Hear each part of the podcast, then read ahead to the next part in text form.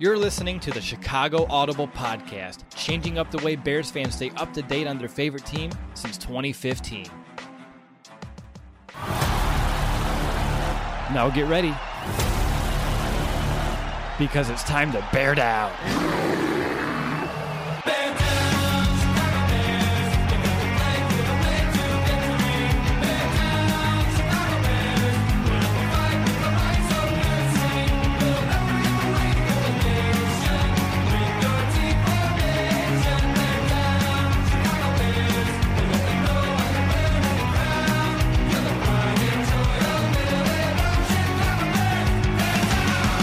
Welcome back, Bears fans, to another episode of the Chicago Audible. I'm your host, Will DeWitt, and welcome to our Week 4 preview show.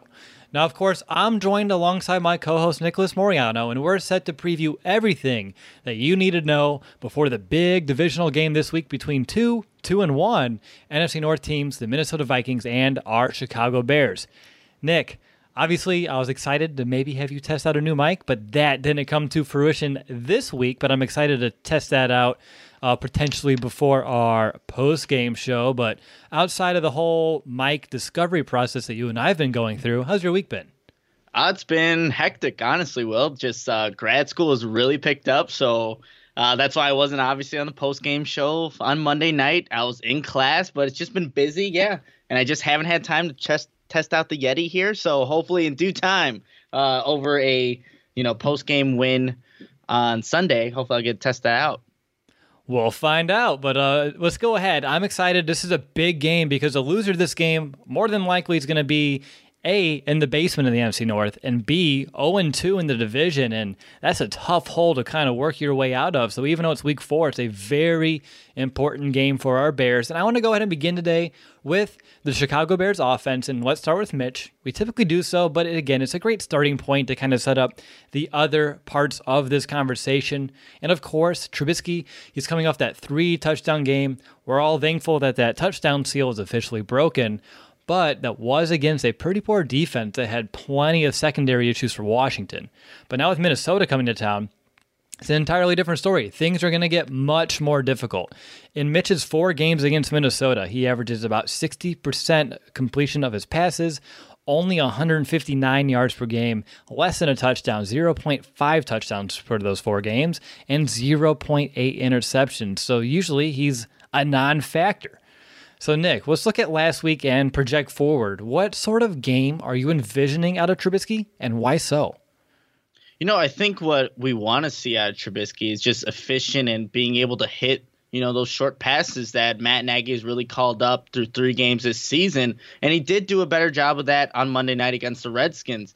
Uh, you know, it's just kind of weird going on Twitter and just seeing that even though Trubisky did have the three touchdown game, the interception, win 25 31, he played an awful game. He was terrible. He was worse than what he was in the previous two games. Like that's not the case. People I think are expecting Mitch Trubisky to just have a perfect game, hit every single throw. Not even the best quarterbacks in the league hit every single throw. I get there's times where he's missing passes and you wish that he wasn't, but I thought he definitely made, you know, steps in the right direction last week. But I think in terms of what this Vikings defense can do, which is still a very good unit, you just want to see him put the ball where only his receivers can get it and just be efficient and be accurate, especially from the pocket, because I think that's what teams are now doing. They want to have Mitch Trubisky throw from the pocket because he hasn't been running a lot this season. I think the only first down he has due to his legs was a week one matchup on the first drive of the season against Green Bay. So he hasn't really done that much in that aspect of his game. So they're really asking him to just throw from the pocket. I think if he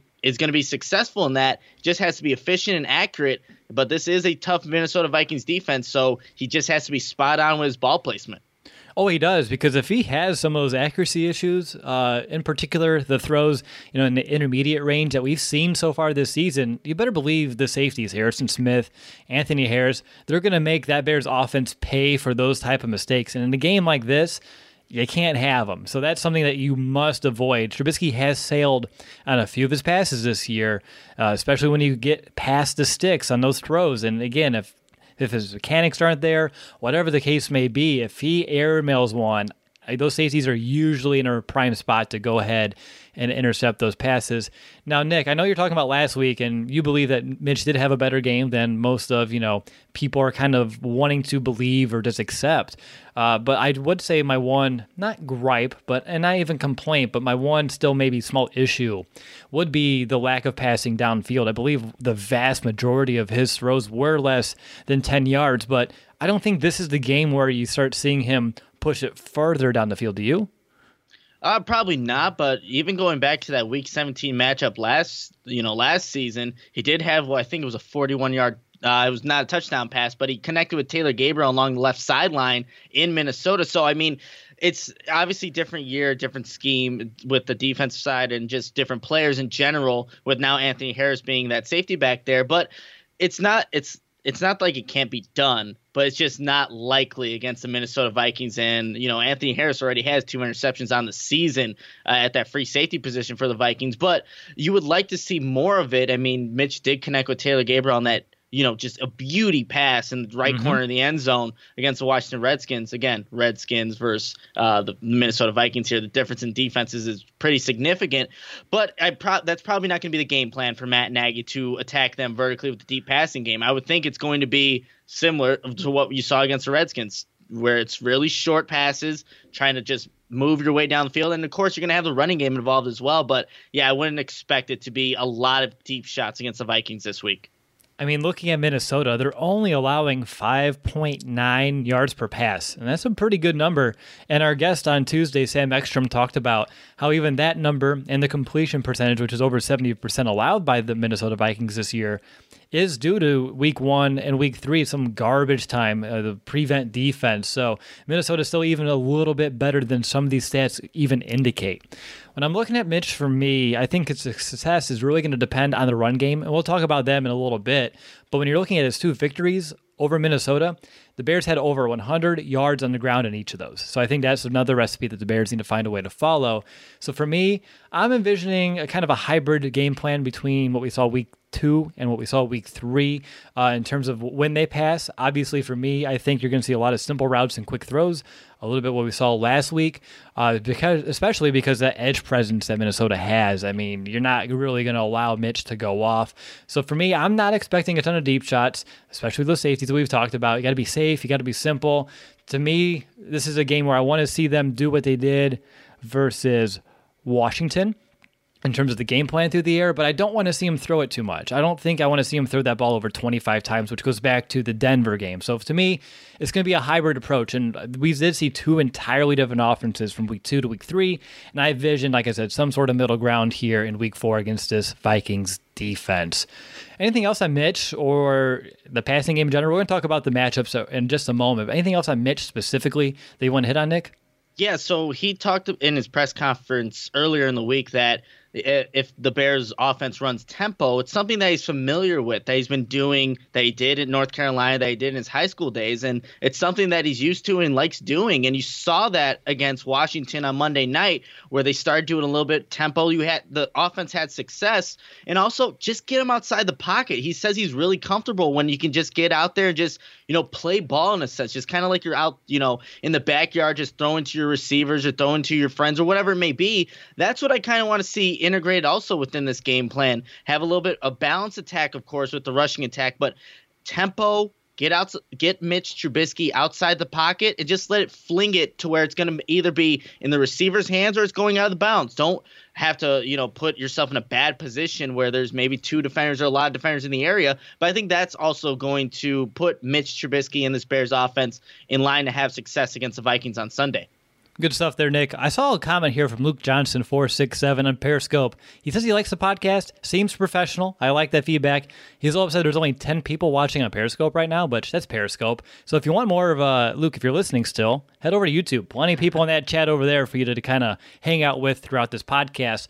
But up next, we're going to go ahead and discuss the playmakers that can help Trubisky out this week. But before we do, do need to call a quick timeout to tell you about the new sponsor of our show this season, Wrigleyville Sports because we're excited to partner with them because they're one of the premier Chicago sports merchandise stores in the entire city. So if you're looking for any of the latest Bears gear, they have it. Hats, sunglasses, t-shirts, jerseys, men's, ladies, kids, memorabilia in general, make sure to check out WrigleyvilleSports.com.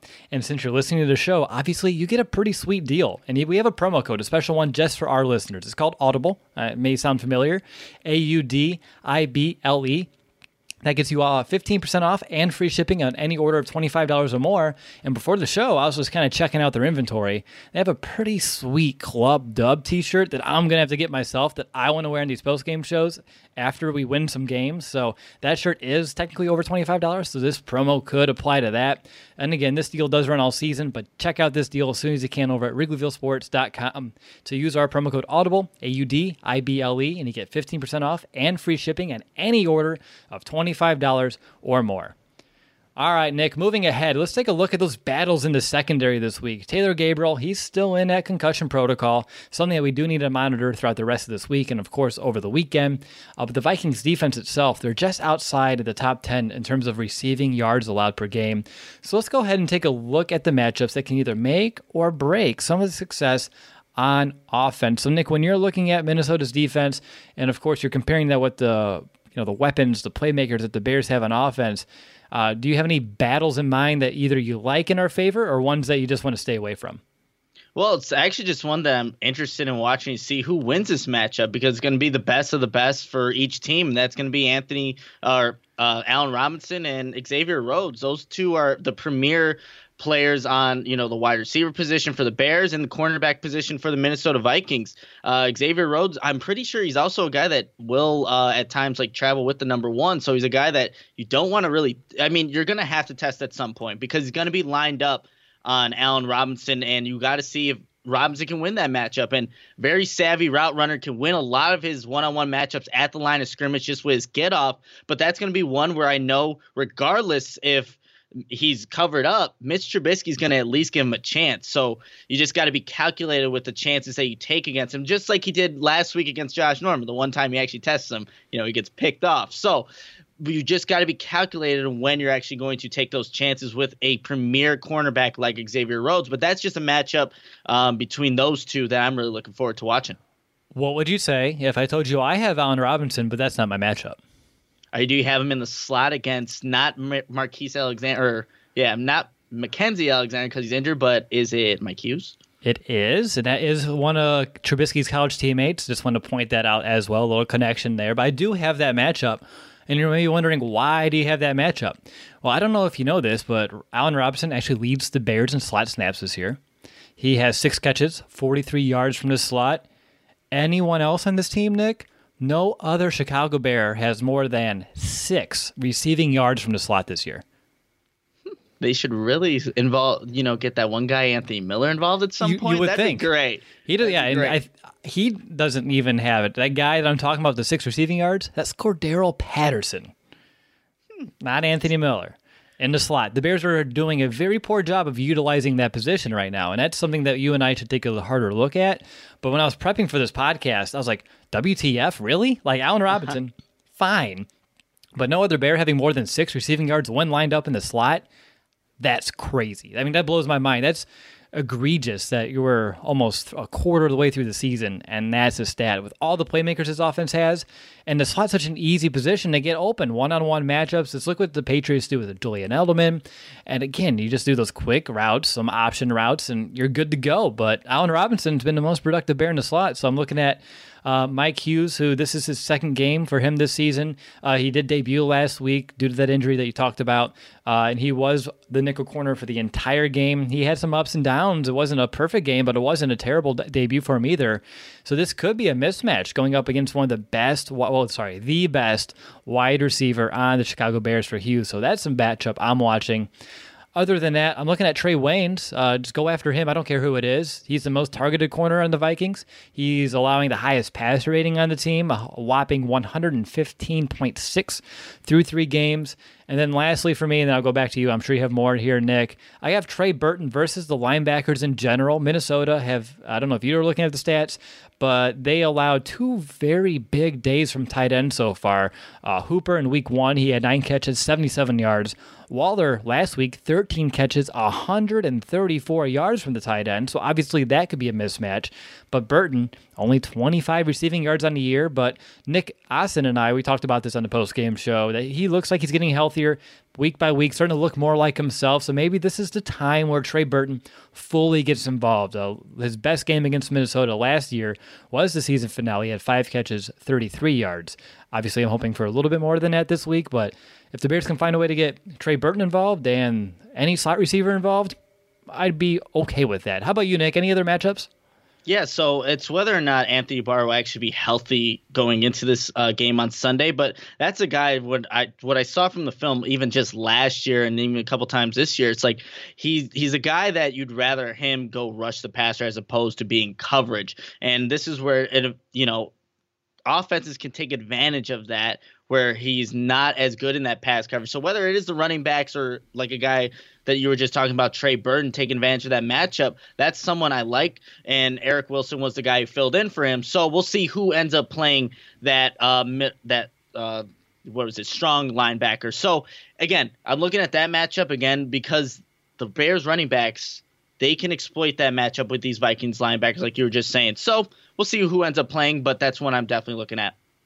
All right, let's go ahead. Let's move forward. Offensive line has a task and a half ahead for them this week, and they're going to have their hands full against Minnesota. Uh, that Vikings defense already has 10 sacks on the year. They're sacking quarterbacks on over 8% of all the snaps, and that's at a top 10 rate. And we already know the importance of A, protecting Mitch, uh, especially against the Vikings and that advantageous secondary, uh, because they do allow quarterbacks or force quarterbacks into interceptions at the 10th best rate in the NFL. Uh, but this does extend further because Minnesota also leads the NFL with 19 tackles for a loss. So the battles in the trenches is going to be huge for the Bears in many facets.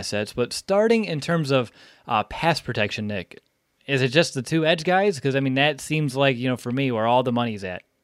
It is. I mean, that's where the strength of this Vikings defensive line is at with Everson Griffen and Danielle Hunter. Those guys can get after the quarterback, and Everson Griffen's looking really good, even though he's he's a little older. He's one of the older guys on that Vikings defense. Is a very veteran group, but he it's like he's having a resurgence and just playing very well. To already have two sacks on the season for the Vikings, so he's been playing really well for them. So again, uh, Bobby Massie obviously didn't play last week, um, and then you have Charles Leno Jr. Those are going to be the, the ones that keep, uh, again, Mitch upright, and you have to make sure that if you don't win those one-on-one matchups on play, you know, on each every play, Mitch needs to be able to get outside the pocket somehow because those guys can wreck a game plan for you offensively, similar to what Leonard Floyd and Khalil Mack could do. Not the same level, I would say, but they are the strength of that Vikings, you know, defensive front. And you just got to make sure those tackles, if they can't do it one on one, you have a David Montgomery or maybe the tight end just chip block just to give Mitch a little extra time, even if he has to get outside the pocket. But yeah, it's going to be one or loss with those tackles and how they play in this game. Now, I want to know which one you're worried about more. You're going to have uh, Danielle Hunter on Bobby Massie. Hunter, he does have one sack in each game this year. He's second in the NFL as well with five tackles for a loss. But Bobby Massie has been very well uh, this season. He's only allowed three pressures this season. I know he missed a game, but even before then, he's been doing pretty decent. But then you have Everson Griffen on Charles Leno Jr. Griffen has two sacks this year. He's third in the NFL with 19 pressures. And Leno Jr., he has allowed eight pressures, which is the most on the team. So is it Griffen versus Leno Jr. that worries you? Well, I mean, both can worry you, but I want to know which mm-hmm. one's more. Or Hunter versus Bobby Massie. I'm actually gonna go Hunter versus Bobby Massie. I think Hunter just with that quick get off, and that's where that's an area where Bobby Massie has struggled with throughout his careers with guys that can get that quick get off on him, and then just being able to bend to get to the quarterback. Hunter has all that, and he's just an athletic freak. So that's the one that I'm really worried about. I know, like I was just you know talking up Griffen, but I just like that matchup better than Hunter versus Bobby Massie. So again, it's the tough matchup for both those tackles. But if I had to choose one that I felt more confident about, I'm going to go with uh, Charles Leno Jr. versus Everson Griffen. Perfect. Yeah, I'm not perfect. I mean, obviously, it's a it's not a great situation, but I, I get your point for sure. And Bobby Massie, uh, he's been practicing. It looks like the vertigo has kind of uh, worked itself out. And for those wondering, hey, what's vertigo? I mean, I'm not a doctor, but it is like some sort of ailment that does kind of make you lose your sense of balance and your equilibrium. So everything's kind of spinny and woozy and yeah, not an ideal situation to have. And obviously, he's back to practice this week. I'm sure just an episode, and I'm sure he's dealt with this for quite some time. We've gotten lucky that it hasn't really affected him all too much besides last week. But uh, for me, one other guy to I'd say to worry about would be Linval Joseph. He has two sacks this year. Uh, he is in those base packages as an interior off defensive lineman, and really the only interior guy that's been really doing much of anything for the Vikings. So Linval Joseph is someone who we should also be paying attention to as well. All right, let's go ahead and peek into the Bears' backfield. David Montgomery, he continues to handle the bulk of the carries. I don't think anyone's going to complain about that. Minnesota's defense has been pretty good at stopping the run, even though they did allow Aaron Jones to rush for over 100 yards a couple weeks back. But outside of that, they've been pretty decent at stopping the run. But there's a chance that David Montgomery gets into a groove this week and something that we've been waiting for for him to fully pop. So, Nick, is this the game where Montgomery pops or clicks or has that big breakout game that we've been waiting for? We've seen flashes. We have seen flashes. I don't know if this is the game though. That is a tough front seven for the Minnesota Vikings, and they're pretty. Uh, they, they stick to their assignments. They're not going to see a lot of breakdowns in that defense. But if you know we see David Montgomery continue to get the bulk of the carries, which he has, he got 13 last week or on Monday against Washington, and Mike Davis only had one. So you see from week one to week three just how the the handoff, the carries have gone, and it's just it's better off if the Bears have David Montgomery out there. But with more opportunities, there could be a chance that David Montgomery can break one. You saw the patience that he showed on that one run against Washington on Monday night, where he's just kind of sitting behind the line and bounces mm-hmm. out to the right side. So that's something to where if the Vikings defense uncharacteristically just gets out of their lanes or flows to one side as opposed to the other, David Montgomery has shown that he can exploit that. So, but I'm going to say that it's probably not the game where he breaks out. Uh, it would be nice if it did, but I just don't think it's going to happen against this Minnesota Vikings front seven. Is that more Montgomery or the offensive line? Because when I'm looking at Aaron Jones and what he was able to do, I'm like, I think Montgomery's better. I just don't know if he's having the guys in front of him to really, you know, set him up as the way that we need. You know what? With that, again, that game was kind of weird with between the Packers and the Vikings. The Packers went up early, so I think they were just running it more in general, given again more opportunities to Aaron Jones in the first place. But I think this one's just going to be close throughout. So maybe we might not. We obviously want to see the balance there between the run and pass, but I just don't see. I don't know if it's technically the offensive line or David Montgomery. I just got to give it to the Vikings defense for just being able to contain uh, this Bears rushing attack. I do believe that the Bears could get some one-on-one matchups in the at least blocking scheme uh, with some of these edge guys because even though we're worried about Griffen and Hunter in terms of you know, getting after Trubisky, they haven't been overly great in their run defense this year. So that is an area along the edges. The Bears could perhaps get this running game going a little bit. So there's potential for it. And I'm not going to say you're going to see a 150 day from David Montgomery. Maybe not yet. Maybe there's another section of the game where I can, you know, the show that I can kind of bring that out on.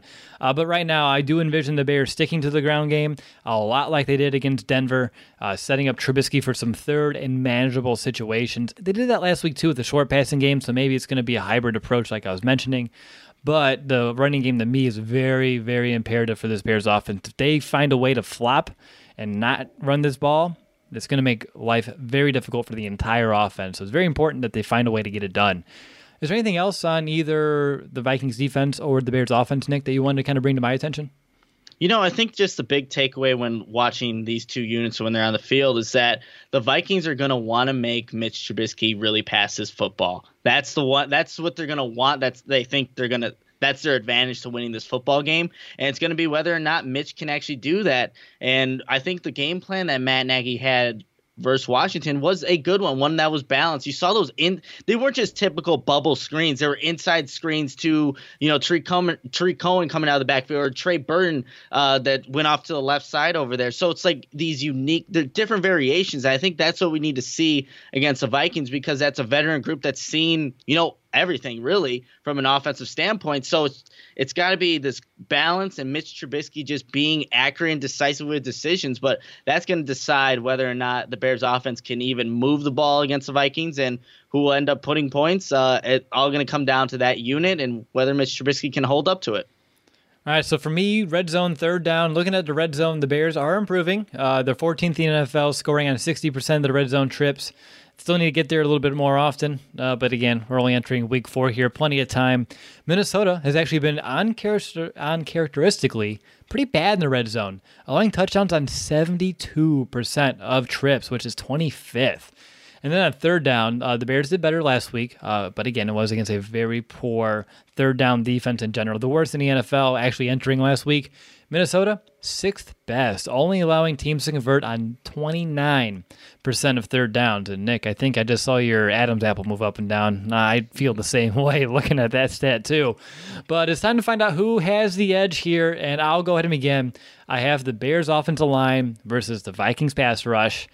And I'm going to have to give it to the Vikings pass rush here with Griffen and Hunter. They worry me this week, uh, especially with Charles Leno Jr. He's not playing like the tackle that we know of him to be. He has not been the same guy that he's been the past. So Trubisky's blind side may be in trouble. And if so, I mean, that gets me a little bit worried. So for me, looking at the Bears' offensive line that has not been the best at protecting Mitch and Minnesota, that's been doing a damn good job of getting it done so far, you're going to have to be honest here. I'm going to have to give it to uh, the Vikings pass rush.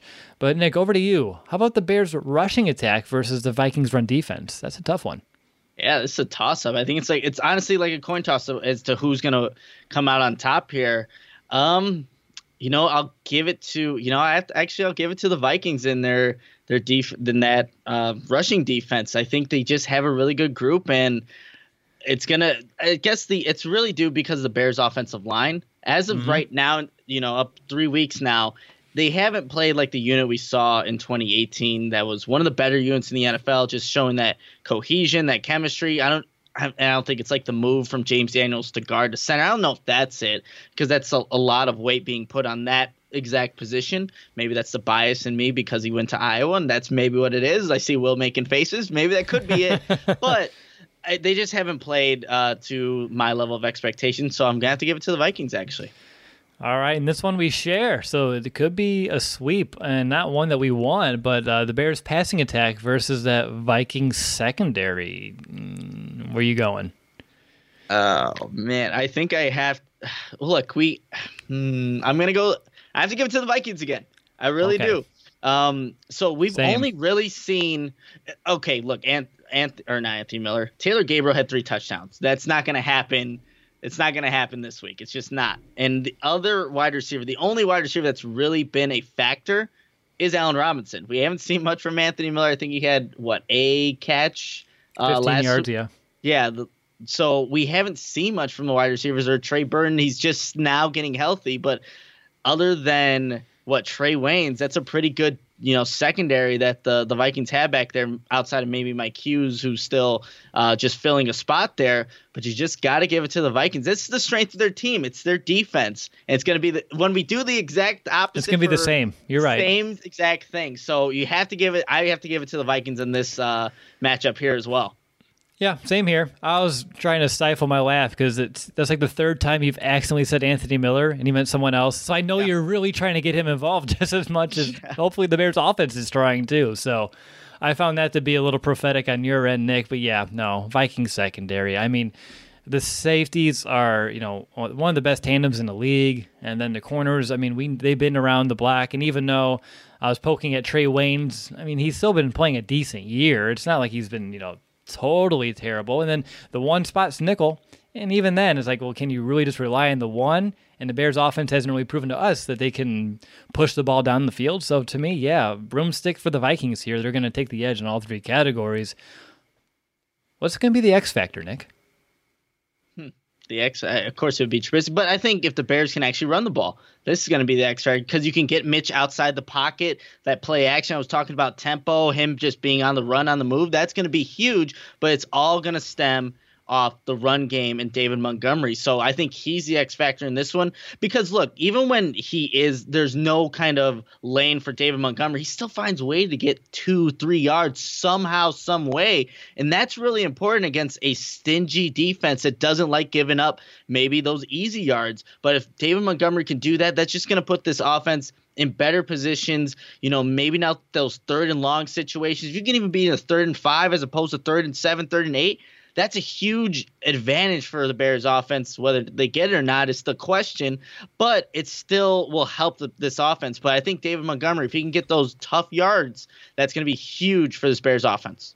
And I talked about how I want to see them attack the edges. If they can do that properly and block uh, correctly, you can get Montgomery some really good one on one matchups with a defensive back or two, which can really spring this offense forward. So for me, weirdly enough, Nick, I have the run game slash David Montgomery here in my notes. I mean, we've talked about it. If they can run this ball, the game's going to be so much easier for this offense. If they can't, and the, the game goes right into the hands of Trubisky, and I'm wary about that with all the pressure Minnesota can bring and it's going to be real tough sledding here for this offense. So for me, this real simple formula here. It's not easy being the one everyone counts on to keep the facility running, no matter the weather or supply chain hiccup. But we get you, Raymond in Buffalo, and Maria in Miami, Jules in Minneapolis, and Stan in Central Indiana taking control of everything that's under your control. At Grainger, we're here for you with experienced branch staff at over 250 locations so you get the product you're looking for. Call clickgrainger.com or just stop by. Grainger, for the ones who get it done. I mean, if you don't run the ball, everything may implode. And if you if you do run the ball, you open up the playbook. So it's really it's the X factor. I really think this is the X factor of this game, and I'm glad that you and I kind of came to the same agreement here, Nick. But all right, that's it for the offense, and I feel confident. All right. Let's go ahead. We're halfway through the show. Let's turn the tables. Let's look at the Bears' defense. And now I can smile. A unit that created a whopping five takeaways just a couple of nights ago. And let's start up front because things are starting to get thin. Uh, we know that Bilal Nichols, he's still dealing with a broken hand. No magic wand that can fix that overnight. Akiem Hicks, he has a, he had to exit the game last week with a knee injury, and he hasn't gone into practice yet this week. And it was said that he's going to be a game time decision. So the problem here can be twofold if this is bringing true.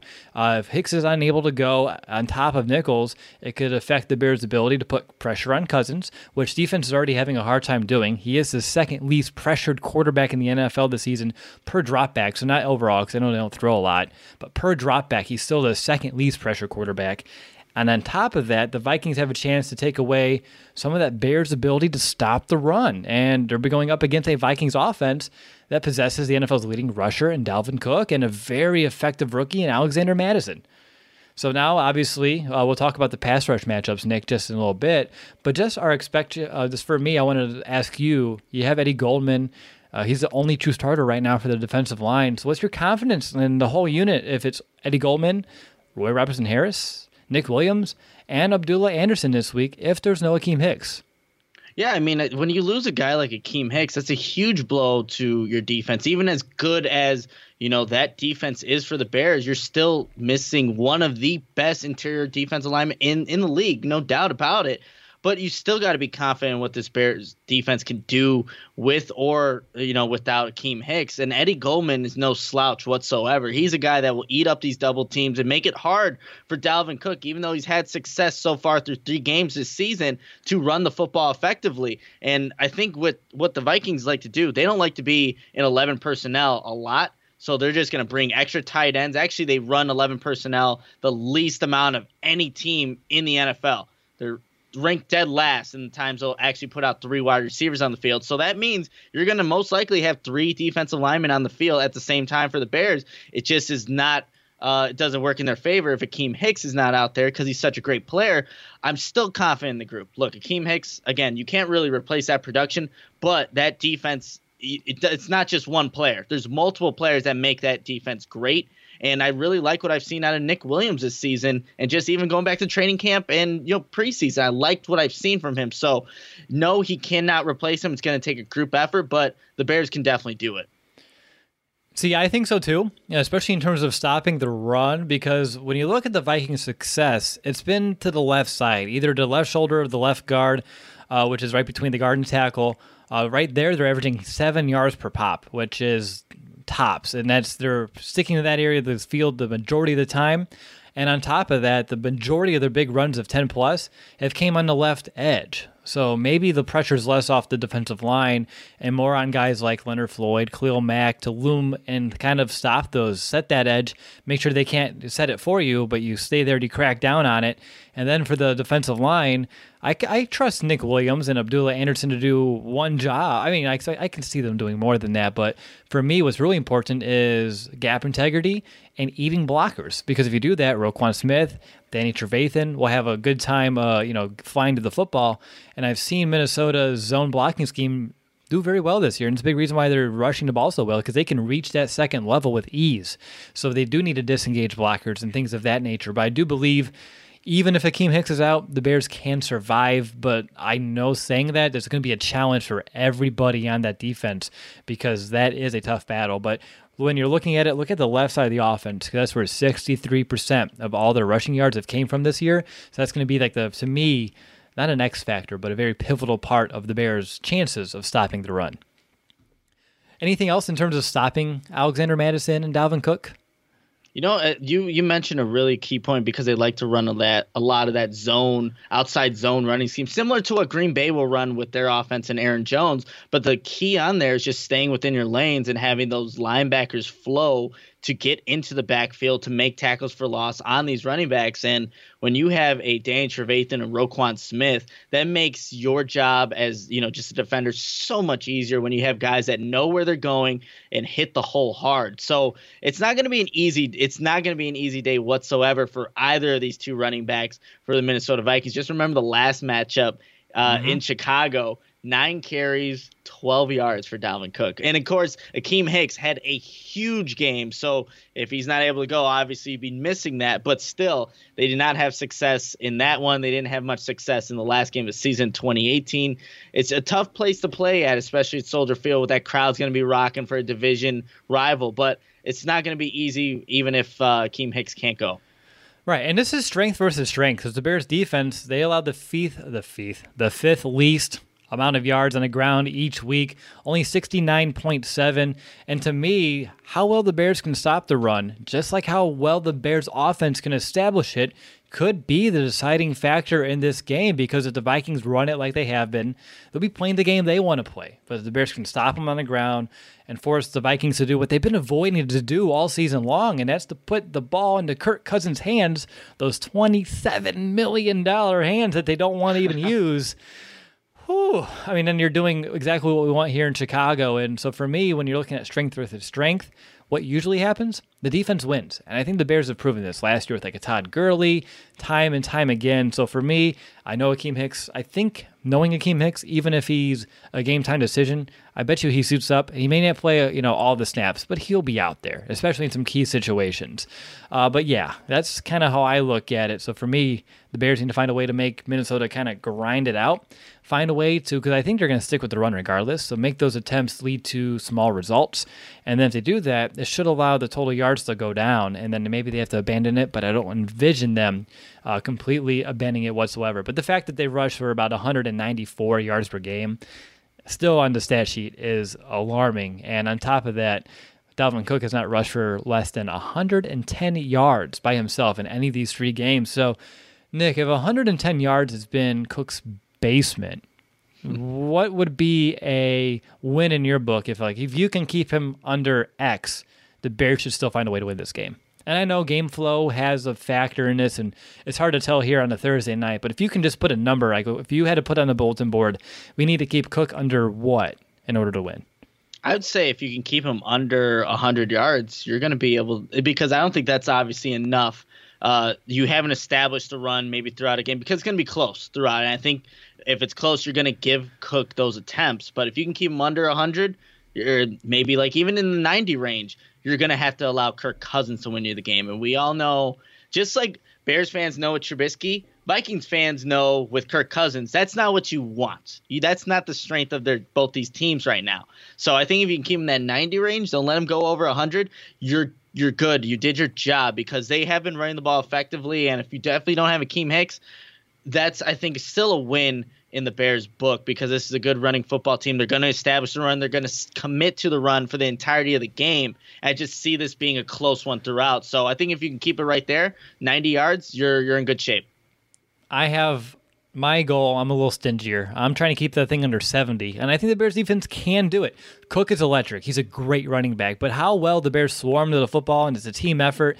They fill those gaps. They have integrity. They don't over pursue. I think that's going to really bode well for the Bears this week. And like I said, we've seen it time and time again over the last two years. This Bears defense is hard to run on them, and I do envision that being the case here on Sunday. All right, but moving forward, and I've already mentioned this, but the Vikings do a great job of making sure that Kirk Cousins does not get pressured. He's only been pressured on 52% of his dropbacks. That's second least in the NFL. He's only been sacked two times this year, which is only on 5% of his dropbacks. And those, by the way, two sacks given up and only uh, 5% dropbacks being sacked. That's best in the NFL.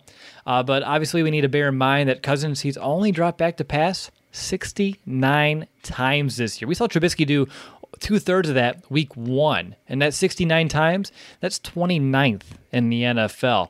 Only Ryan Fitzpatrick has less dropbacks than Kirk Cousins out of quarterbacks that have played three games.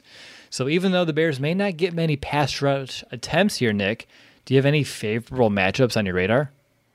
Oh well, I'm seeing. I don't know if it's a 69 or it's a 63. Maybe just wanted to say 69. Well, but um, I didn't. I've seen 63 over here on ESPN. But uh, sorry, I was I was just so focused. Uh, favorable matchups along. Can you repeat all that again? I was just so yeah. distracted. wow, I, I, you need to get your head out of the gutter. By the way, use ESPN. I was using PFF Advanced Stats, not grades. Ah. Don't yell at me. Uh, I know grades. We don't talk about grades because grades don't matter. But I do like their stats. So that's where I, those came from.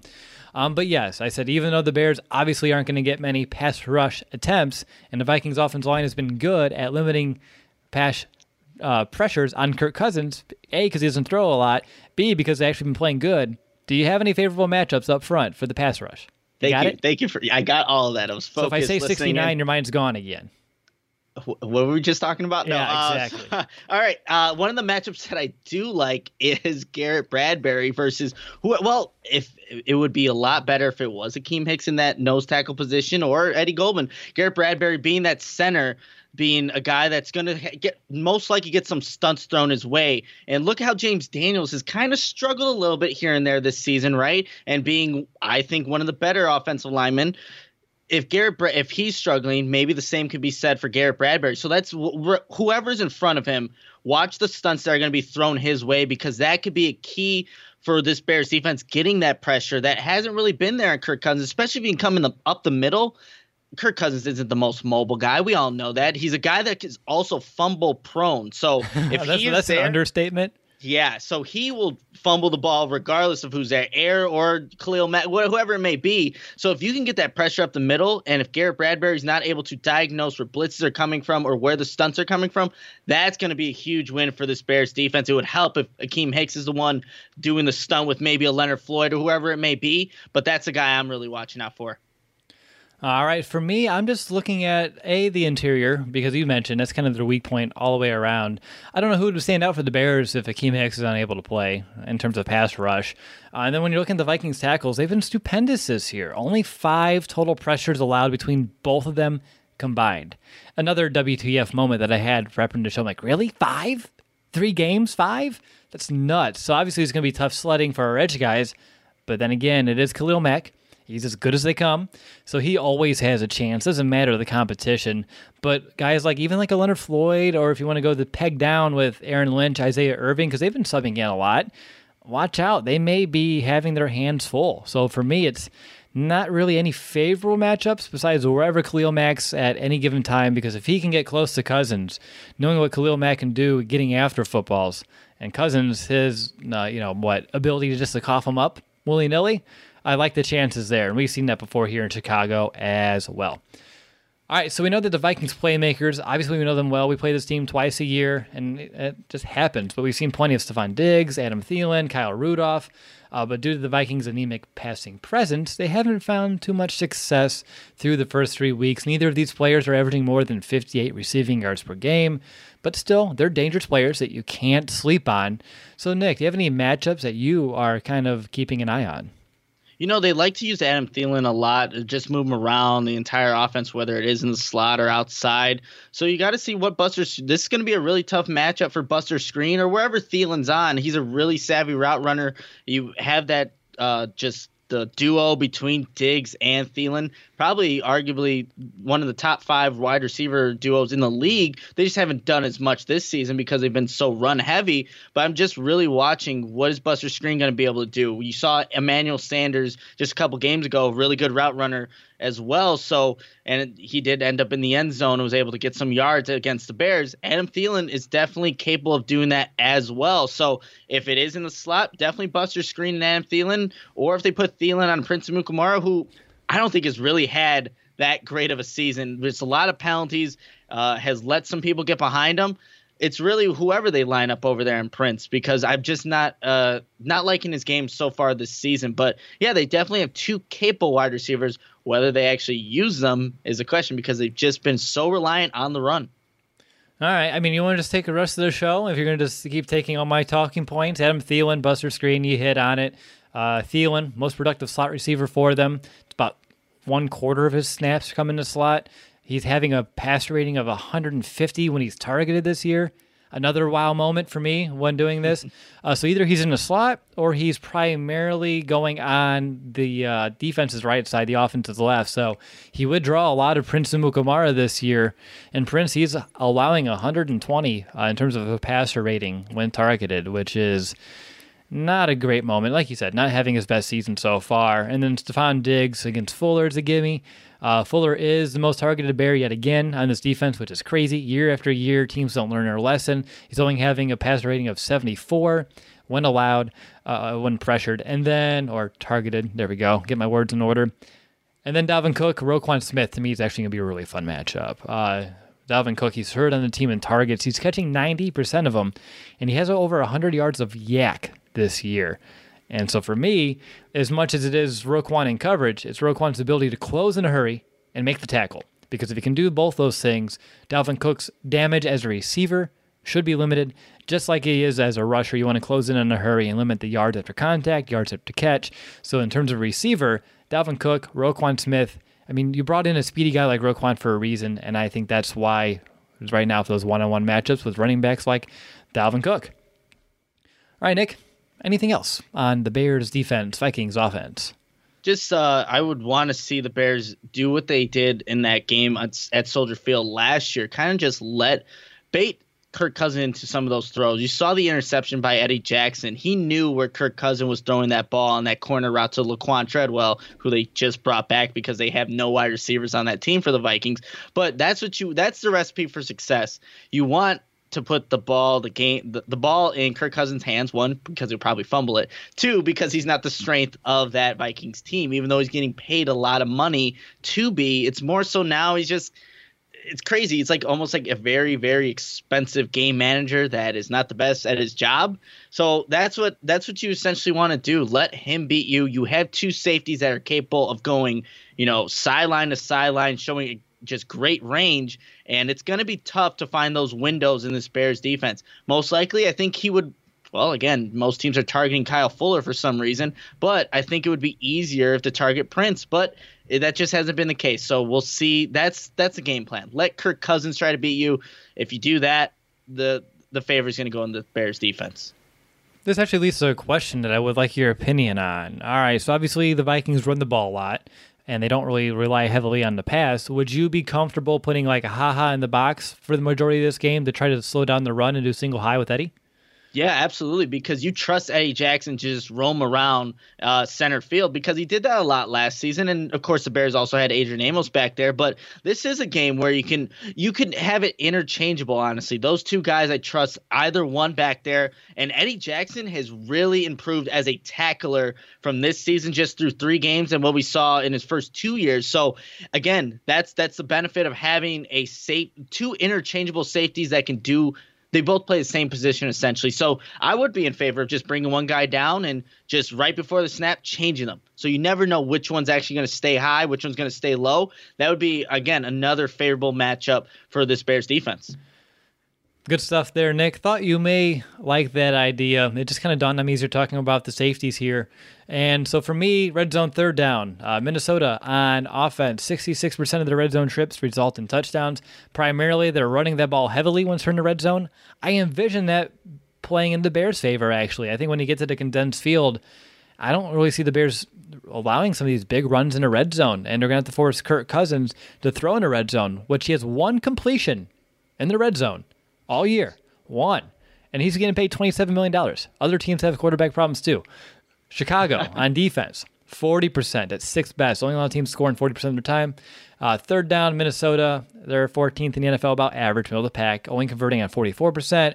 And Chicago's defense, third in the NFL, allowing teams to convert on 23% of all third down conversions. But it's time to find out who has the edge. And Nick, you're up first. The Bears pass rush versus that Vikings offensive line. I may just gave you the hardest one. This is the hardest one, and without Akiem Hicks, it definitely makes it harder. But when you have, again, a Khalil Mack and a Leonard Floyd, you're going to take that matchup regardless of the offensive line. Uh, and they played arguably two, you know, two of the better tackles in the league, and what the Green Bay has in so I have to give it to the Bears. Again, I think this is this is the strength of this Bears team. Their defense, and regardless of the matchup and how, I guess much Kirk Cousins hasn't been pressured, you still gotta give it to the Bears, regardless if they have Akiem Hicks or not. All right, for me, I have Bears secondary, Vikings pass attack. I'm going with the Bears secondary. A, they shouldn't be tested too often. Uh, B, I just trust that secondary talent. And even though the pass rush isn't or won't be as effective. At least that's what we're assuming. Hopefully it is. Hopefully we're wrong.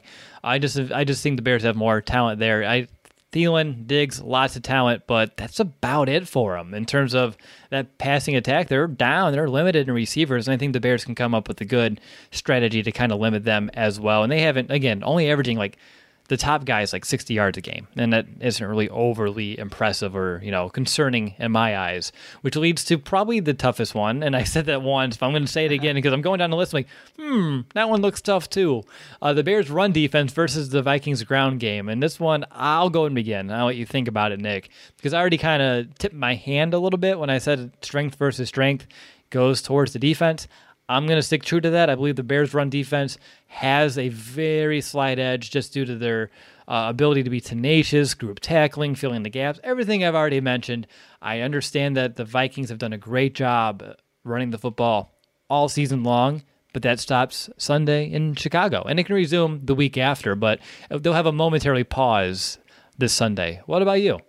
Yeah, this one, you know, again, could be a coin flip, but the Bears are at home, and I think that does matter, especially with the defense and how that crowd can get, just making it hard for the offense to maybe just on the snap of the football, you know, they're not going to be able, the Bears can be able to jump that and just be on time, ready to go, just fill those lanes. You have so many good defensive players, and I know, look, the Vikings have been, they've had success running the football, but I just think that come this week at Soldier Field, that's it's they're not going to see they haven't seen a defense like this and you know they have played the packers and they have do they do have a pretty good unit but this is uh i think a step above that even though i guess you could say that the packers outshine the bears a little bit in week one but this is a great unit i have to give it to the bears all right, time to figure out who's going to be the X factor for the Bears defense. And I'll begin with Roquan Smith. And I alluded to this earlier. This is going to be especially true if the Bears defensive line is it shorthanded and they're having a hard time at winning at the point of attack. We need to rely on a speedy guy like Roquan to really contain Dalvin Cook both as a runner as and as a receiver. And on top of that, not just Dalvin Cook, but Alexander Mattison when he's in there as well. This is really where Roquan Smith needs to earn his money, earn that first round status, and he's been playing great. But this is really the X factor. If Roquan has a hard time, the rest of the defense is probably going to have a hard time as well. So Roquan can really help out this defense by containing all the running backs in all facets of the game. But I really like Roquan's speed against like a Dalvin Cook. That's kind of to me like the counter move, and that's what I'm hoping Roquan to be the X factor for. What about you, Nick? Who's going to be your X factor? I'm going to go Danny Trevathan for all the same reasons you just said. I think these inside linebackers are so pivotal for what the Bears are going to do on defense against this Vikings rushing attack. You can't let these offensive linemen get to the second level, get in position to block these guys, and create running lanes for Dalvin Cook and Mattison. They cannot allow that to happen, and they got to be able to hit these holes fast and cover out of the backfield. So these inside linebackers, it's pivotal in this game. So you have to go again, you said you you did such a great job, Will, Thank you. of just Thank you. elaborating on everything they need to do, and it, it applies also to Danny Trevathan, who and I got to see that one sack that he had where he looked away in Washington and then went over to go uh, get That was pretty Case sweet. Keenum. That was awesome.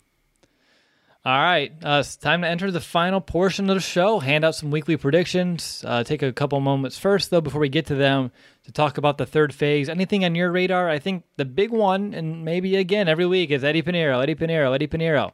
And maybe you, you can, I'm sure Nick's going to go, oh, Cordarrelle Patterson used to play for the Vikings, and I want to talk about that. If I had a guess, if I had a guess. But really, Eddy Pineiro uh, and his knee right now is the big ticket item when it comes to the Bears special teams. Right, Nick? Yeah, that pinched nerve, and you saw it on every kick. Well, he's not even doing kickoffs right now. It's Pat O'Donnell, so that is uh, something to definitely watch for and see how that plays out. But the Vikings, I don't even actually know who their kicker. It, it's Dan Bailey, correct? Yeah, Dan Bailey. They've had their they've had their issues with kickers as well in the past and this season. So, I guess you'll see which kicker can not lose them the game essentially. So, which is not usually the best case. But yeah, definitely watch both these kickers in this one. Pinch nerve for Pineiro and Dan Bailey, who's already missed a field goal attempt this season against that was Green Bay. So got to watch for both those guys. And Eddie, he did miss one too, but again, Yeah. I'm not going to sit here and talk about every missed field goal on the season. But it, with the knee, I couldn't even fault him. He's he's a trooper. He's really pouring his heart into this thing, which is the anti of anything we've seen out of any kicker in Chicago for a couple of seasons since Robbie Gould. So for me, it's hey, he's out there, he's fighting through the pain, through the injury. He can't even step properly, and he's still drilling these kicks. So for me, it's nothing on him. Anything else on special teams that you think could either make or break the game, or anything in general? Uh, I think punting is going to be really important in this game, especially if it's close matchup with uh with Pat O'Donnell just being able to pin this Vikings de- or Vikings offense in you know within the twenty. Or and same thing goes for the Vikings punter Colquitt. I think it's going to be a back and forth game, very close. So field position is going to definitely be a factor in this one. All right, let's go ahead. Let's start with our predictions, and let's begin like we always do, Nick, with our bold predictions. And you were very close last week. I told you when you were putting, I forgot to tell you when you put your little clip on Twitter, you should have just cut your bold prediction off when you had it right, and then no one would have known. But it's okay. You're close. I was close. I had three touchdowns for Trubisky. Yeah. He didn't get my 300 yards, but I was close as well. So let's keep this hot streak going. What's going to be your bold prediction? Well, I had success with former players doing well against you know. the Here we go. So I have to go with Cordarrelle Patterson. Yeah, I'll just do a receiving touchdown in this game. It's not Uh-huh. crazy out there, but I there's just no there's really no opportunity for kick returns in this in the game nowadays. It's every single one goes out of bounds, and it just does. It rarely ever happens. So. Cordarrelle Patterson receiving touchdown. So that's not very crazy, but that's what I'm going to predict for this week. Okay, mild prediction from Nick. I'm going bold. Don't worry, everyone listening. I have the Bears finishing with 150 plus rushing yards and three combined scores from running backs. Uh, it doesn't need to be three rushing touchdowns, but three scores from running backs this game is what I'm envisioning on top of 150 yards on the ground. Like I said in the top of the show, Mitch's two wins against Minnesota, we've had over 100 yards on the ground, and this needs to happen. It's just part of the formula here this week. But let's go ahead. MVB predictions. Where are you going? Have to go on the defense, and I'll actually go with your guy Roquan Smith though. I should have went think- first. Yeah, um, I think it's a guy. This a, this game is set up for these inside linebackers to have a huge day. I think just look, Roquan Smith, Danny Trevathan, both fantastic players, but I think Roquan's just got a little bit more when it comes to blitzes and just being able to get to the silent cover on the backfield. So I think when all said and done, when you have to contain Dalvin Cook in this Vikings rushing attack, Roquan Smith's going to be one of the focal points, and obviously the whole defense will. But Roquan Smith's going to have a huge factor and just have his blueprint all over this game, and I have to go with him for the MVP. Cop out. All right. For me, Roquan Smith as well. Uh, I'm not going to change it on the fly here. That's what I think is going to happen. I'll stick with it. I do have specifics. I have him finishing with at least 12 tackles, three three tackles for a loss. He's going to have a forced fumble, and he's going to make sure Dalvin Cook doesn't kill us. And I think if he can finish with something like that, he's going to be the MVP when it's all said and done. But let's go ahead. Let's move forward. Time for our game prediction. Who's going to win? We're tied. We're two and one each. Are we ever going to pick against the Bears? Mm, we'll figure it out. But as of right now, you can change that. Uh, who's going to win, Nick? Uh, so this is going to be a back and forth game. It's going to be close division, second division game, and the Bears need to win this one if they want to stay in the race. Obviously, Green Bay's playing right now against the Eagles on Thursday Night Football, but I'm going to give it to the Bears, 17 to 10, close game, one score game, but the Bears are just going to have to rely on that defense in the end to just win them the game, and it's going to be a close one, 17-10 Bears. Cool, cool. Uh, for me, close one, and all the reasons you said. 17, I have 13 in my notes. 17 13 Bears.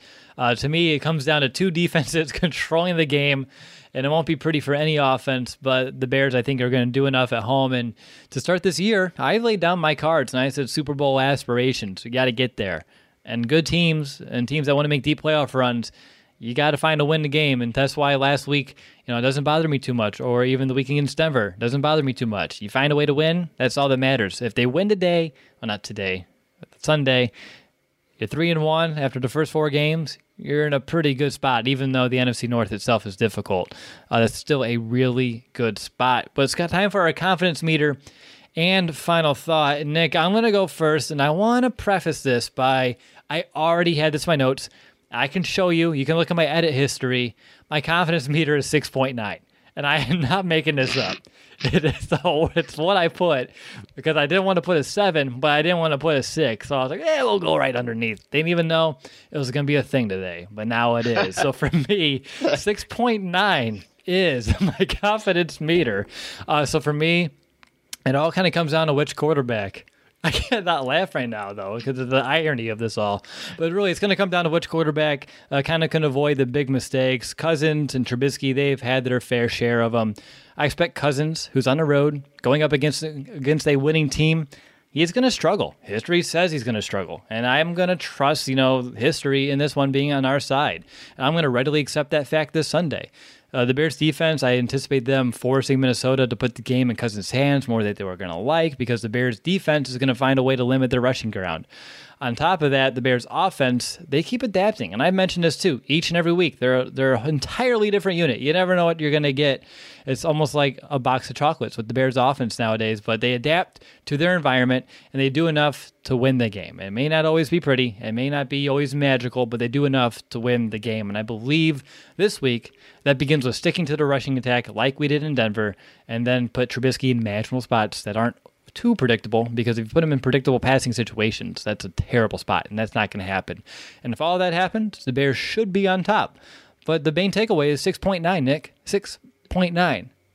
Wow, I was gonna, I was going to start my uh, confidence mirror with 6.9 as well, just to bring that all full circle one last time. But I'm gonna go seven, and the reason why I'm just a little bit ahead of yours, Will, because uh, I mean 6.9 is your thing apparently, but it's because.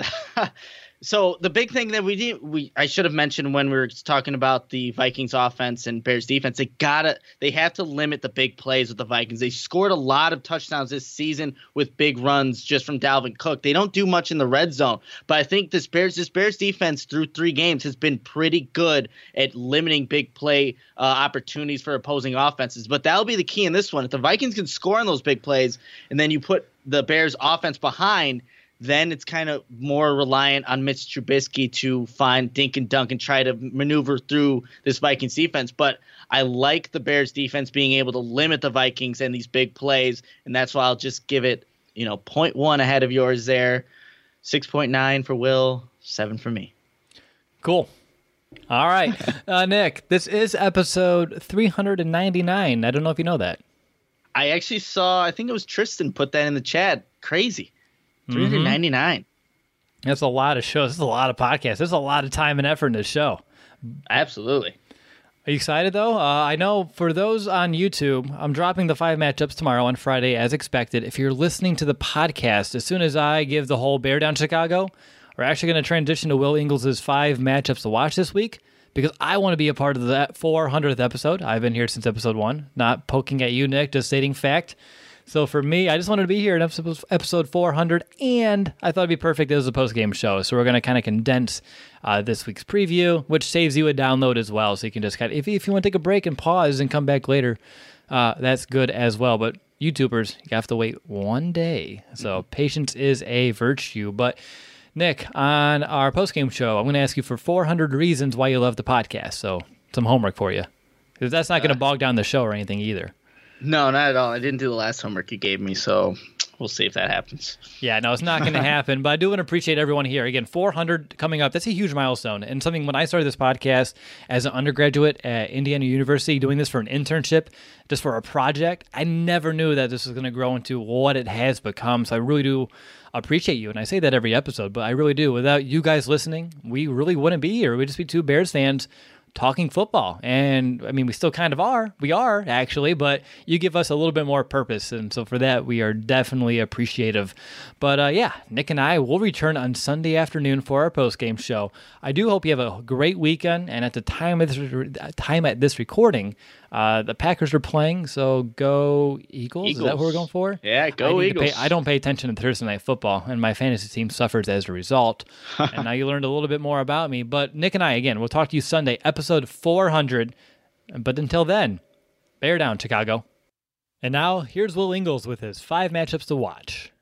Thank you, Will, for bringing me on here to your pregame show to wrap things up. And I'm sure that you have spent the last hour or so talking about the importance of the divisional matchup at Soldier Field. You can't afford to go 0 2 to start your divisional round, especially when both those games are at home. So, without further ado, we're just going to kick things off with the matchups. And matchup number one is really going to set the emotional tone for this Sunday game at Soldier Field, and that's going to be Kyle Long versus Eric Kendricks. And and really, this that's the basis of this. Both these guys are emotional leaders on their team. Obviously, Kyle Long has been here for some good days and some bad days, uh, and frankly, a lot more of the bad days. And despite that, he has been the emotional leader on this team. He has never let this team more or less bottom out. There has always been a sense of pride in Chicago football whenever Kyle Long has been a part of this organization. However, his play has not really echoed that to that point to this point in the season. Bill Zimmerman, uh, his podcast uh, with Windy City Gridiron Bears Banter, uh, he had Olin Kreutz on, and I thought they had a really good discussion. How uh, to this point, Kyle Long has really struggled this year. He has not been the player that he is capable of being. There's some discussion whether age and his injuries are starting to stack up on him, and whether or not that might be true, that he still has better football in him than he has put on the field to this point this season. And if you ask me, he's really that guy that helps that rest of that unit gel together. He's by far the most tenured player as far as a Bears uh, a Bears centric player on that front five. And you're talking about a lot of younger guys on that side too. James Daniels and Cody Whitehair immediately stand out to me on that. And you got guys like Charles Leno Jr. and Bobby Massey who I think respond to that leadership that Kyle Long has. And frankly, he's that tone setter on that entire offense. And to this point, he just really hasn't gotten into a groove this season. So him getting off to a strong start will be important. And the reason I have him going against Eric Kendricks here is not that he might be uh, tasked to block him a whole lot, but he is that emotional force for the Minnesota Vikings as well. So it's all about setting a better tone than the Minnesota Vikings on this one because these are the two emotional leaders for when this matchup of Bears offense versus Viking defense goes on the field because Kendricks might not be the most talented player on that Vikings defense. And frankly, I don't think it's a close match either. I, I think both Harrison Smith and Danielle Hunter have been beat by a fair amount in the talent category. But Eric Kendricks is always that emotional leader, always has a nose for the football. Last three seasons, he's had at least 108 tackles, and that shows you he's always around the football, despite the fact that he did not play all 16 games in the last three seasons. Uh, I think one of them he did, but overall, he's not playing 16 games, and he is still easily breaking that 100 tackle mark. He has a nose for the football, and he is always kind of that tone setter for hustle and aggressiveness on that defense. So you have these two players and it's going to be a you know the black and blue division is what they call the NFC North for a reason. And these two guys are really representative of that. And it's going to be up to them to set the tone not only with their attitude but with their play. And I really think the onus is on Kyle Long to uh, to this point kind of have a comeback game a breakout game for him against the Minnesota Vikings. So very key matchup number 1 when it comes to setting the emotional tone for the Bears offense When it comes to matchup number two, we're talking more about the X's and O's, more about situational football. We got linebacker Danny Trevathan versus running back Dalvin Cook. And when you're looking at that Vikings offense, uh, you want to criticize Trubisky for not really doing a whole lot. Well, Kirk Cousins' stat line doesn't give you a whole lot to look at either. Only 500 yards through three games and the exact same three touchdowns two picks that Mitch Trubisky has on his record. This dude is having the rest of his team carry him, probably more so than Trubisky at this point when it comes to just being asked to throw the football and take daring risks down the field. Dalvin Cook is the second leading uh, receiver when it comes to hauled in receptions and that's with nine receptions. That's that's brutal when it comes to an overall passing attack. However, most of the work for Dalvin Cook comes on the ground, and that's where he's very effective. 6.6 yards per carry on the season. That's obviously something that the Chicago Bears cannot allow. If they're taking away that running option, you're putting the game in Kirk Cousins' hands, which is obviously with the Bears defense, especially at home, that is an advantageous situation that the Bears need to take advantage of. However, sorry, however, they need to make sure that Dalvin Cook is stopped and that ground game is stopped to really get that ball in Kirk Cousins' hands, take away that play action, which will freeze linebackers like Danny Trevathan and Roquan Smith. So it's going to be up to Danny Trevathan, and I think this is even more on Trevathan this week because he got a little bit of turmoil on that defensive line for Chicago. You still got Bilal Nichols out. Nick Williams had a great subbing game against the Washington Redskins, but now you have Hicks, who even if he's going to play against the Minnesota Vikings. He's going to be a little banged up. That knee's going to be a little bit tender. I still won't want to play Akiem Hicks on his uh, tender knee. I would be terrified of that. But regardless, his effectiveness still may be a little bit handicapped with that knee injury. And as a former linebacker myself, you always make the defensive line in front of you right. So even if they're maybe sliding into the wrong gap, you have to close the space no matter what. And I really think this will be a tone setter uh, on Danny Trevathan's side uh, when it comes to making sure that ground attack for the Minnesota Vikings is sniffed out. That way, the game is going into Kirk Cousins' hands. On to matchup number three, we're going to have wide receiver Anthony Miller versus safety Harrison Smith for the Minnesota Vikings. And Taylor Gabriel was really the guy that was the breakout person for the Bears last season. When you think about it, there are a lot of receivers who kind of have one off big games for the Bears. And if you ask me, Anthony Miller is going to kind of be the guy that they want to get going against the Minnesota Vikings. I think he's able to take advantage of some corners that are getting a little bit older. And I think that when they take shots down the field, I think Miller around the seam area is going to be what they're looking for in this game. However, Harrison Smith is definitely a capable guy in the secondary. I will never forget that he ended Mitch Trubisky's first attempted uh, fourth quarter comeback, fourth quarter uh, game winning drive with an interception way back in 2017, ironically at Soldier Field as well. That was a Monday night game. But uh, Harrison Smith is someone who's obviously going to be keying off of not only Trubisky, but also Anthony Miller. So it's going to be up to him making sure that he is selling uh, his route or at least trying to disguise his route making sure that Harrison Smith is thrown off in every way possible. That's making sure that every cut is on a dime, trying to make sure that every single thing you can do to help Trubisky give him a more open throw. Uh, because obviously Harrison Smith is going to be someone who smells blood in the water no matter what quarterback is throwing the football. But obviously, with Trubisky's slower start to the season, even with a bit of a bounce back performance against Washington, this is someone who he has played well against before, and he's going to be someone he's willing to take some chances on. So it's up to Miller to really be doing crisp routes and uh, giving Trubisky a chance to hit some bigger plays down the field, which will really open up Matt Nagy's offense overall. I think Miller, like I mentioned before, is going to be kind of that breakout candidate against the Minnesota Vikings. I mean, we've seen a lot of Bears have one game, uh, one game wonders. I think at Trey Burton against New England last season. You had Anthony Miller with a pretty good game against Seattle in week two last season. I mean, you have Bears receivers in the past having really good single game performances. I think Miller's turn is this time. I think uh, Allen Robinson at this point will always have a somewhat featured role. Six receptions last week for 60 yards, I believe. Uh, so he's always going to have a semi-featured role, but I think kind of the the big play guy and the red zone guy this week is going to be Anthony Miller. So that's going to be a big matchup, uh, especially when he goes into the deeper level of the secondary, going against a guy like Harrison Smith. Uh, it's a really big matchup uh, when it comes to creating big plays, which has been a struggle for the Bears thus far this season. On to matchup number four, we have a positionally identical matchup, but we're just flipping the sides. Safety Eddie Jackson versus wide receiver Stefon Diggs. In a lot of ways that the Bears want to create big plays. I think the Vikings see the exact same opportunity with Stefon Diggs. I think he's a guy that operates a little bit better in uh, deeper routes than uh, Adam Thielen, although Adam Thielen obviously has shown that he is a great route runner. I think a lot of his work is better at creating separation uh, closer to the line of scrimmage. That doesn't take away from the fact that he can run deeper and intermediate routes. I just think Stefon Diggs overall, with that little bit of extra speed, can make him a better deep threat overall. And that's where I see Eddie Jackson in almost a similar matchup that I had him in week one against Davante Adams. This is all about limiting big plays. We don't mind giving up five to ten yarders on occasion. And honestly, if we're going to have Kirk Cousins drop back and try to throw that five to ten yard route every single time, that's a, that's an opportunity I'm willing to give Kirk Cousins. I'm willing to let Khalil Mack get another chance to go after Kirk Cousins. I'm willing to give Leonard Floyd another chance to go after Kirk Cousins.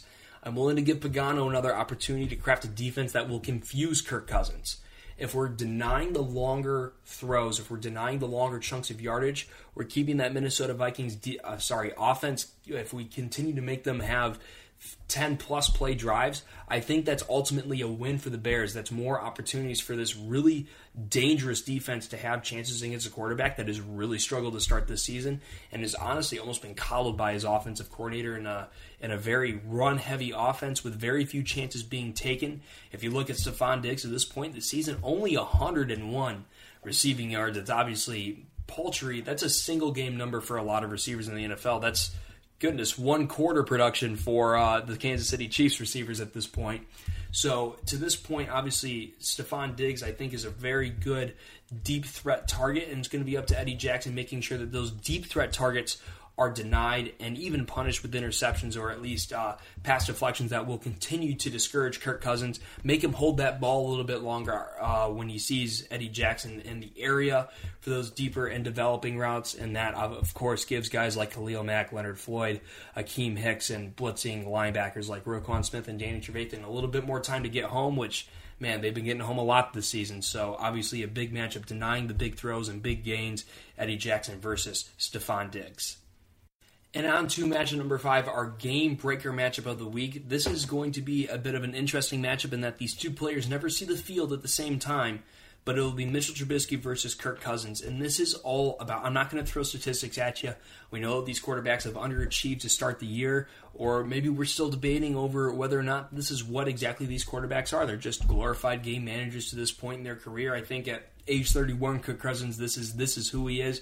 Trubisky, we're still debating whether or not that we've seen exactly who he is or whether he still needs some growth. Either way, these are two these are two quarterbacks at this point in the season that have disappointed, but it's going to be up to both of them against two good defenses. Obviously, Minnesota has a good defense, and I think everyone listening to this podcast is Bear, Bear fans obviously know what we have in our defense. And it's going to be up to these quarterbacks to create, whoever creates the most plays for their offense will ultimately win this game because we know what the defenses will bring to the table. It's going to be up to both of these quarterbacks to ultimately try to make some plays. It's going to be maybe taking that extra shot. It's going to be having the courage in their receivers. To this point, we've seen them hold on to balls. We've seen them really launch uh, launch passes, especially their deep ones, to the point of being out of bounds that ultimately they're so safe that they, they just don't have a chance to even force a completion or even try to draw out uh, defensive pass interference calls. So it's going to be ultimately whichever of these quarterbacks nuts up in this game, for lack of a better term. And it's going to be interesting. It might be one that we don't really see who ultimately steps up until midway through the fourth quarter or maybe even the end of the fourth quarter. But it'll be interesting to see which of these uh, quarterbacks, especially in this divisional battle, you imagine the Packers will be there at the end of things. The Lions are kind of a wild card at this point, but obviously the Bears and Minnesota uh, Vikings, it, it's going to be a matchup between which of these two quarterbacks ultimately kind of takes a step forward and kind of owns that uh, owns this matchup between the two teams, at least as a quarterbacking standpoint is concerned. I think uh, I think last season uh, the game at Soldier Field on Sunday Night Football, I think Trubisky did enough to get that win. I think ultimately the defense obviously carried that with a big uh, defensive touchdown, but I think the big one was Week 17, where I think we saw Kirk Cousins with a playoff appearance on the line really crumble while Trubisky not uh, not an amazing performance by any stretch of the imagination, but he made the plays that he needed to make. He made some big third down conversions. He made some deep throws. I think of the first quarter deep throw to Taylor Gabriel that set up a short touchdown run by Jordan Howard. It's those types of big plays that are going to be important, and they're ultimately going to be the difference in Sunday's game. I don't see it being a high scoring affair, but I see it being one of opportunistic plays being made by quarterbacks who are ultimately being protected by their offensive coordinator and head coaches to this point in the season. Who nuts up? That's the big question, our game baker matchup this week. And that brings us to our weekly winning edge where we decide which matchup, uh, which player in each matchup has the advantage. So without further ado, let's bring it back up to matchup number one, our emotional tone setter. At this point, I'm going to have this going to Eric Kendricks. I haven't seen enough out of Kyle Long to this point to give him any type of credit or belief that I think he's going to turn around his play. I certainly hope I'm wrong on this one, but at this point, I don't see Kyle Long being the emotional leader, or especially at least setting the tone through his play that he's really going to need to against a very tough Vikings defense, especially like I mentioned, guys like Danielle Hunter are monsters up front. They're really going to need uh, someone like him to step up, but I just don't see him doing it this week. I'm going to give this one to Eric Kendricks. Matchups in favor of Minnesota, one to nothing. Going to matchup number two, though, I have the Bears evening this one up. Danny Trevathan. I don't don't get me wrong. I read the comments on YouTube and I believe it was week two. I had it as Roquan Smith versus Phillip Lindsay. I saw in one of the comments that uh, I'm not giving any love to Danny Trevathan, and I think at times it's true. Danny Trevathan doesn't get a lot of the love. I think Bears t- Bears fans take his overall just really stable and reliable play for granted.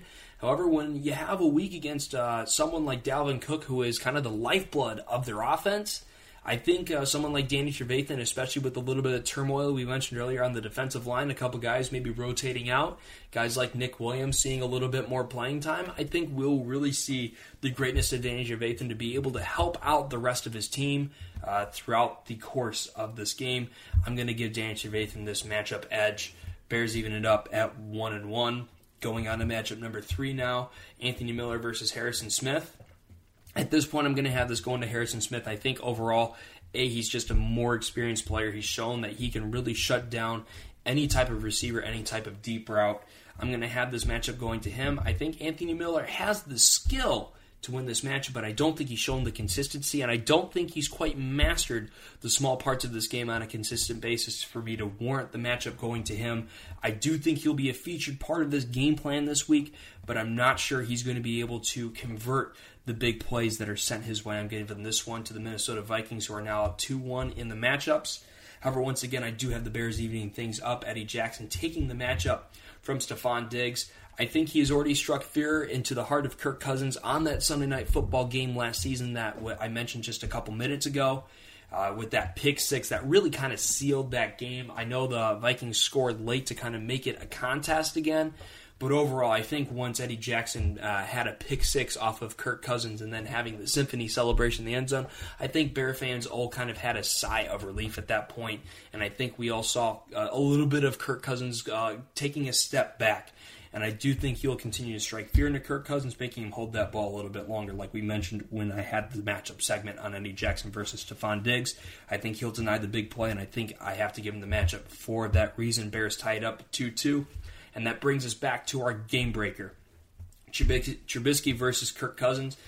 And to this point, I have to give this one to Mitchell Trubisky. I have more faith in him to make the big plays when it matters. I think he's done that a lot in 2018.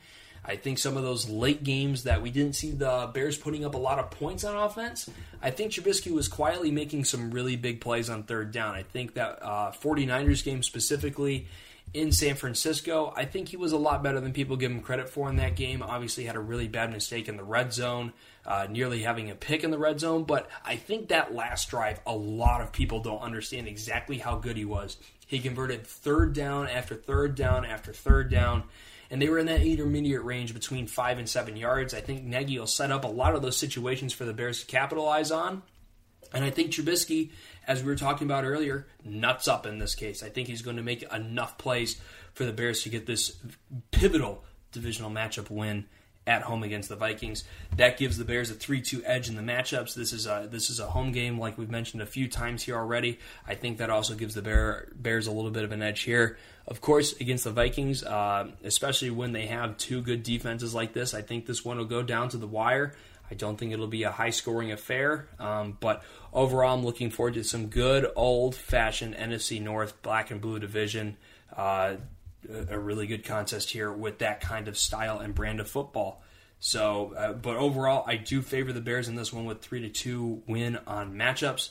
Uh, but we will see. We get the lead CBS crew with Tony Romo predicting every play that'll happen, so that'll be something else to watch out for. But hopefully, when we're speaking next time, the Bears take a step to three and one and even their division record at one and one. However, until that time, bear down, Chicago. Bear down!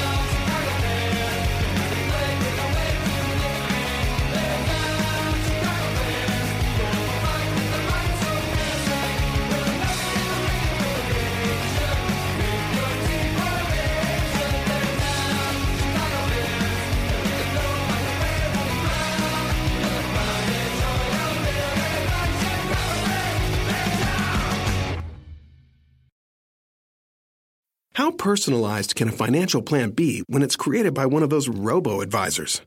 Plugging in standard algorithm to calculate insurance need and future wealth of random human client. Robots don't know you. We do. At Farm Bureau Financial Services, getting to know you always comes first. Together, we'll create a financial plan based on your specific goals. Find a local Farm Bureau advisor at fbfs.com/protect. It's your future. Let's protect it.